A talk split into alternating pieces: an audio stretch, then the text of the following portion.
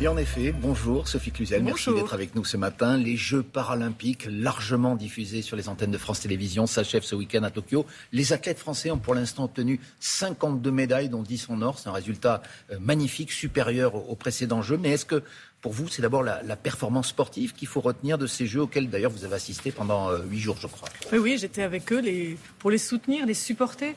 52 médailles. On avait dit, allez, 35. Hmm. C'est vraiment une performance extraordinaire. Mais vous avez raison. Au-delà euh, de ces Jeux paralympiques, c'est surtout des athlètes, des para-athlètes qui ont fait des performances extraordinaires dans toutes les disciplines, même dans des nouvelles disciplines hein, qui ont été, qui ont été euh, proposées au regard euh, de tous les citoyens du monde, parce que France Télévisions a contribué hein, à la diffusion. Hmm. C'est très important. C'est des images extraordinaires. Justement, les, performances de ces athlètes français mm, mm. Et, internationaux, est-ce que c'est un exemple, est-ce que c'est un moyen pour les personnes en situation de handicap d'avoir envie de, se dépasser euh, en particulier pour les plus jeunes? Est-ce que c'est -ce c'est un modèle, ces champions? Bien sûr, ce sont des modèles, mais comme les champions olympiques, qui sont des modèles pour tous les Français et pour, et pour les citoyens du monde, comme vous l'avez dit. Non, je pense que c'est très important. D'abord, ça permet de montrer que, quelle que soit sa situation de handicap, on peut mm. être performant en tant qu'athlète. Et pourquoi je dis ça? Parce que maintenant, on a des jeux très, très intéressants. Par exemple, des disciplines comme la boccia, qui permet, quand on est très, très, très empêché dans ses gestes, même qu'on n'a que la bouche, euh, on est en fauteuil, on est mm. extrêmement empêché, on peut avoir des membres paralysés, supérieurs, inférieurs. On a peut-être parfois que la bouche pour guider une sarbacane qui va déclencher une boule.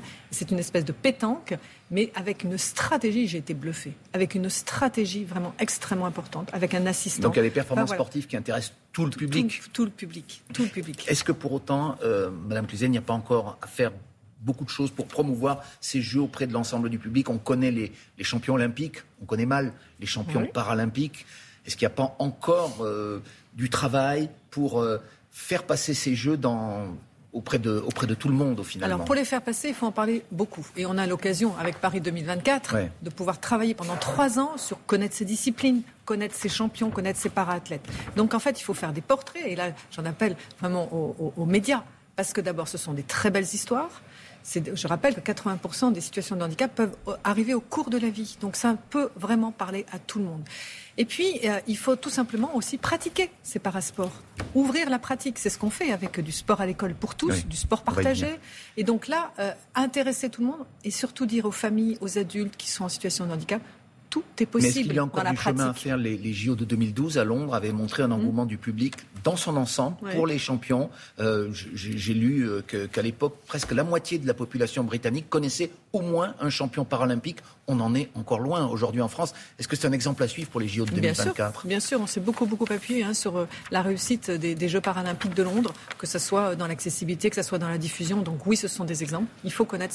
On aura l'occasion ce week-end de pouvoir mieux les connaître. Et tout au long de ces trois ans. Il y aura une cérémonie au Trocadéro pour le passage de la flamme. Oui, oui. Et puis la pratique des sports, des parasports, intéresser les Français, connaître leurs champions avant tout, c'est très important. Mais le fait de séparer dans le temps les Jeux Olympiques et les Jeux Paralympiques qui ont lieu plusieurs semaines après, est-ce que ça ne crée pas de fait un handicap? Est-ce que ça ne place pas euh, un peu les, Jeux Paralympiques en, deuxième division par rapport aux, JO euh, alors, on est obligé, pour des problèmes d'adaptation hein, du matériel. On ne peut pas les faire en même temps. Non, on ne peut pas les faire. On a besoin de 15 jours pour préparer justement euh, tous les sites. Mais l'intérêt, c'est que Paris 2024, les Jeux sont unifiés. On a une équipe de France unifiée. On a des Jeux unifiés. Moi, je voudrais que la flamme, elle reste. Elle ne parte pas après les Jeux Olympiques. Elle reste. Cet esprit de la flamme, il doit continuer jusqu'à la fin des Jeux Paralympiques. C'est très important.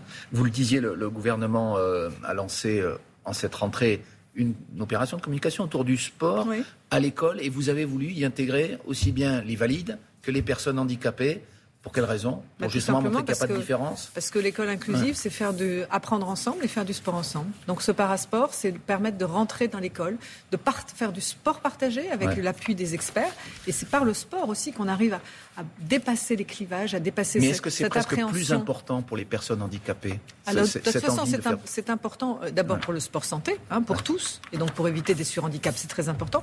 Et c'est aussi parce que là, c'est un, un moyen de se reconstruire, de se dépasser, de reprendre confiance en soi et de montrer une performance différente. Mais est-ce qu'il y a une augmentation de la pratique que vous constatez Bien sûr, bien sûr. D'abord, il y a des moyens supplémentaires. Le gouvernement a mis des moyens supplémentaires, hein. trois fois plus de moyens pour la pratique du parasport qu'il n'y avait quelque temps avant. Et nous travaillons aussi sur que le, que le club de sport d'à côté sache accueillir la différence et sache faire pratiquer le parasport. Les 30 minutes de sport quotidienne mmh, hein, qui sont euh, l'objectif, on en est encore loin quand même. Aujourd'hui, aussi bien euh, chez les valides que chez les personnes handicapées. exactement. Donc c'est un enjeu national. Alors depuis que vous êtes en, charge de l'accueil des personnes handicapées, depuis le début du, du quinquennat d'Emmanuel Macron, vous félicitez régulièrement, je l'ai encore lu en cette rentrée, de l'augmentation de l'accueil des, enfants en situation de handicap mmh. dans les écoles ordinaire, entre guillemets. Euh, pourtant, cette rentrée, il y, a, des dizaines, des centaines de témoignages de parents euh, qui n'obtiennent pas de place dans les établissements ou alors sur des temps partiels. Ce sont euh, notamment des, des, témoignages qui sont rassemblés par l'UNAPE, qui rassemble les associations de parents d'enfants euh, handicapés mentaux, qu'est-ce que vous leur répondez? Je leur réponds euh, d'abord à cette association. D'abord, euh, cette association, elle est gestionnaire hein, d'établissements, donc elle est en responsabilité aussi de trouver des solutions. C'est une responsabilité partagée.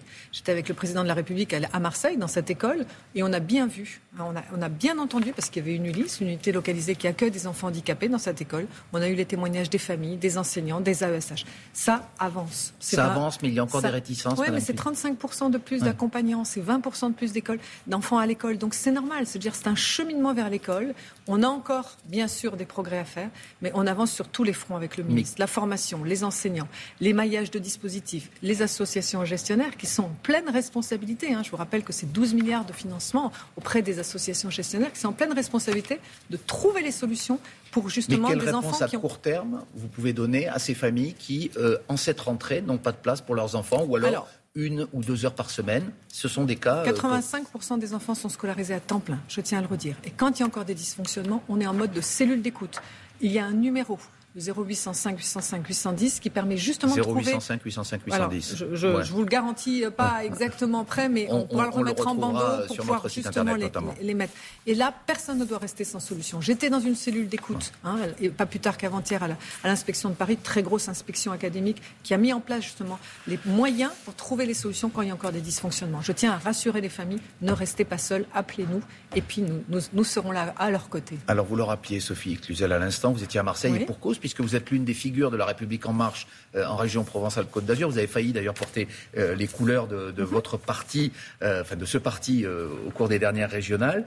Il y a eu quand même. De, je les ai portés. Hein. Je les vous les avez portés, mais finalement c'est Renaud Muselier. on ne va pas refaire l'histoire, mais qui, a été le candidat. Mais on a 18 conseillers régionaux de la majorité présidentielle dans la liste Provence, mmh. dans l'Assemblée régionale Provence-Alpes-Côte d'Azur. Bon, on ne va pas refaire l'histoire des régionales. En tout cas, euh, on a senti, après le discours d'Emmanuel Macron, notamment sur la question des écoles, un peu de déception, enfin même beaucoup de déception de la part des parents d'élèves euh, et des syndicats d'enseignants sur les moyens apportés par l'État sur ces écoles insalubres dont on a beaucoup parlé mmh. ces derniers jours, finalement, il y a des engagements, mais ils ne sont pas chiffrés. L'État ne dit pas concrètement combien d'écoles il va restaurer, il va réparer. Et, est-ce que vous comprenez cette déception Alors, c'est la municipalité qui est en charge des écoles, je tiens à le redire, hein, la municipalité de Marseille. Et ce travail de programmation de co-construction, il démarre. Il démarre avec le maire de, Marseille, avec qui nous étions en effet toute la matinée dans cette école, l'école de Bouge, et les associations, les parents d'élèves on, vraiment, on saluait cet engagement. Maintenant, il faut le construire, il faut le programmer. Ils attendaient des engagements chiffrés, notamment les, syndicats d'enseignants aussi. Oui, bah, les syndicats d'enseignants ont eu des engagements chiffrés, les parents aussi, hein, puisqu'on a fléché déjà une trentaine d'écoles qui vont démarrer très vite. L'école où on était, ça y est, euh, les, appels d'offres au niveau des architectes vont être lancés. On ne fait pas une école en un claquement de doigts. Hein. Donc, euh, je pense qu'il y a un très bel engagement, extrêmement bel engagement, que ce soit que sur l'école, non, pas que sur l'école, aussi sur les éducateurs, sur les médiateurs dans les quartiers. Donc, vraiment, c'est c'est le Marseille de demain qu'on veut construire. C'est une ville C'est le Marseille de demain ou c'est la France de demain? On a eu l'impression qu'Emmanuel Macron était en campagne électorale euh, avant, avant sa déclaration Je de pense qu'on est à sept mois euh, de la fin du quinquennat et qu'on est vraiment engagé pour prendre, engager des réformes. à sept mois, on peut encore engager des grandes réformes. Ce plan pour Marseille, c'en est une. Ça va être un vrai laboratoire. On va pouvoir changer la donne, vraiment. Et on va pouvoir essaimer. C'est ce que le président a dit. On évaluera. Et si ça marche bien, on, on tout toute simplement dernière question, Madame Cluzel. Il y a eu un geste d'Emmanuel Macron qui a provoqué des réactions. Vous, en avez entendu parler. C'est cet hommage qu'il a rendu en cette rentrée scolaire à l'enseignant mhm. Samuel Paty. Mais dans cette même vidéo, il a montré un portrait de McFly et Carlito, les deux humoristes auxquels il avait euh, promis euh, cette, euh, cette, cette exhibition de leurs photos, ça a choqué à la fois des responsables politiques. Est-ce que vous le comprenez ou vous dites c'est une maladresse ou c'est Non, je pense que ce sont des, des politiques stériles. Franchement, cet hommage, il est très important. Euh, cette capacité euh, du président à parler à tous aussi. Donc euh, moi, je, je, pense que arrêtons ces polémiques. On est dans un pays qui s'empare de la moindre petite polémique, alors qu'on est dans un plan de relance. On a besoin de sortir de cette crise, de cette pandémie. On porte vraiment extrêmement euh, fortement cette relance économique, sociale. Le président a, annoncé des grandes mesures et nous, nous les exécutons. Et moi, je serai vraiment partout, partout, partout sur le territoire. J'étais en Dordogne hier encore pour pouvoir tout simplement m'assurer de l'exécution des réformes. On vous a entendu. Merci beaucoup, Sophie Cluzel. Et c'est la fin de ces quatre vérités. Bonne journée à tous. Merci à tous les deux. Je reprécise simplement ah. le, numéro de téléphone d'écoute pour les parents. Pour vous nous le redites 0810 805 810. Alors 0805 805 110. Voilà, 110. Merci, beaucoup, Maya. Et on le reprécisera sur notre. Ben, il apparaît à l'antenne au moment où nous le disons. Merci. Merci beaucoup.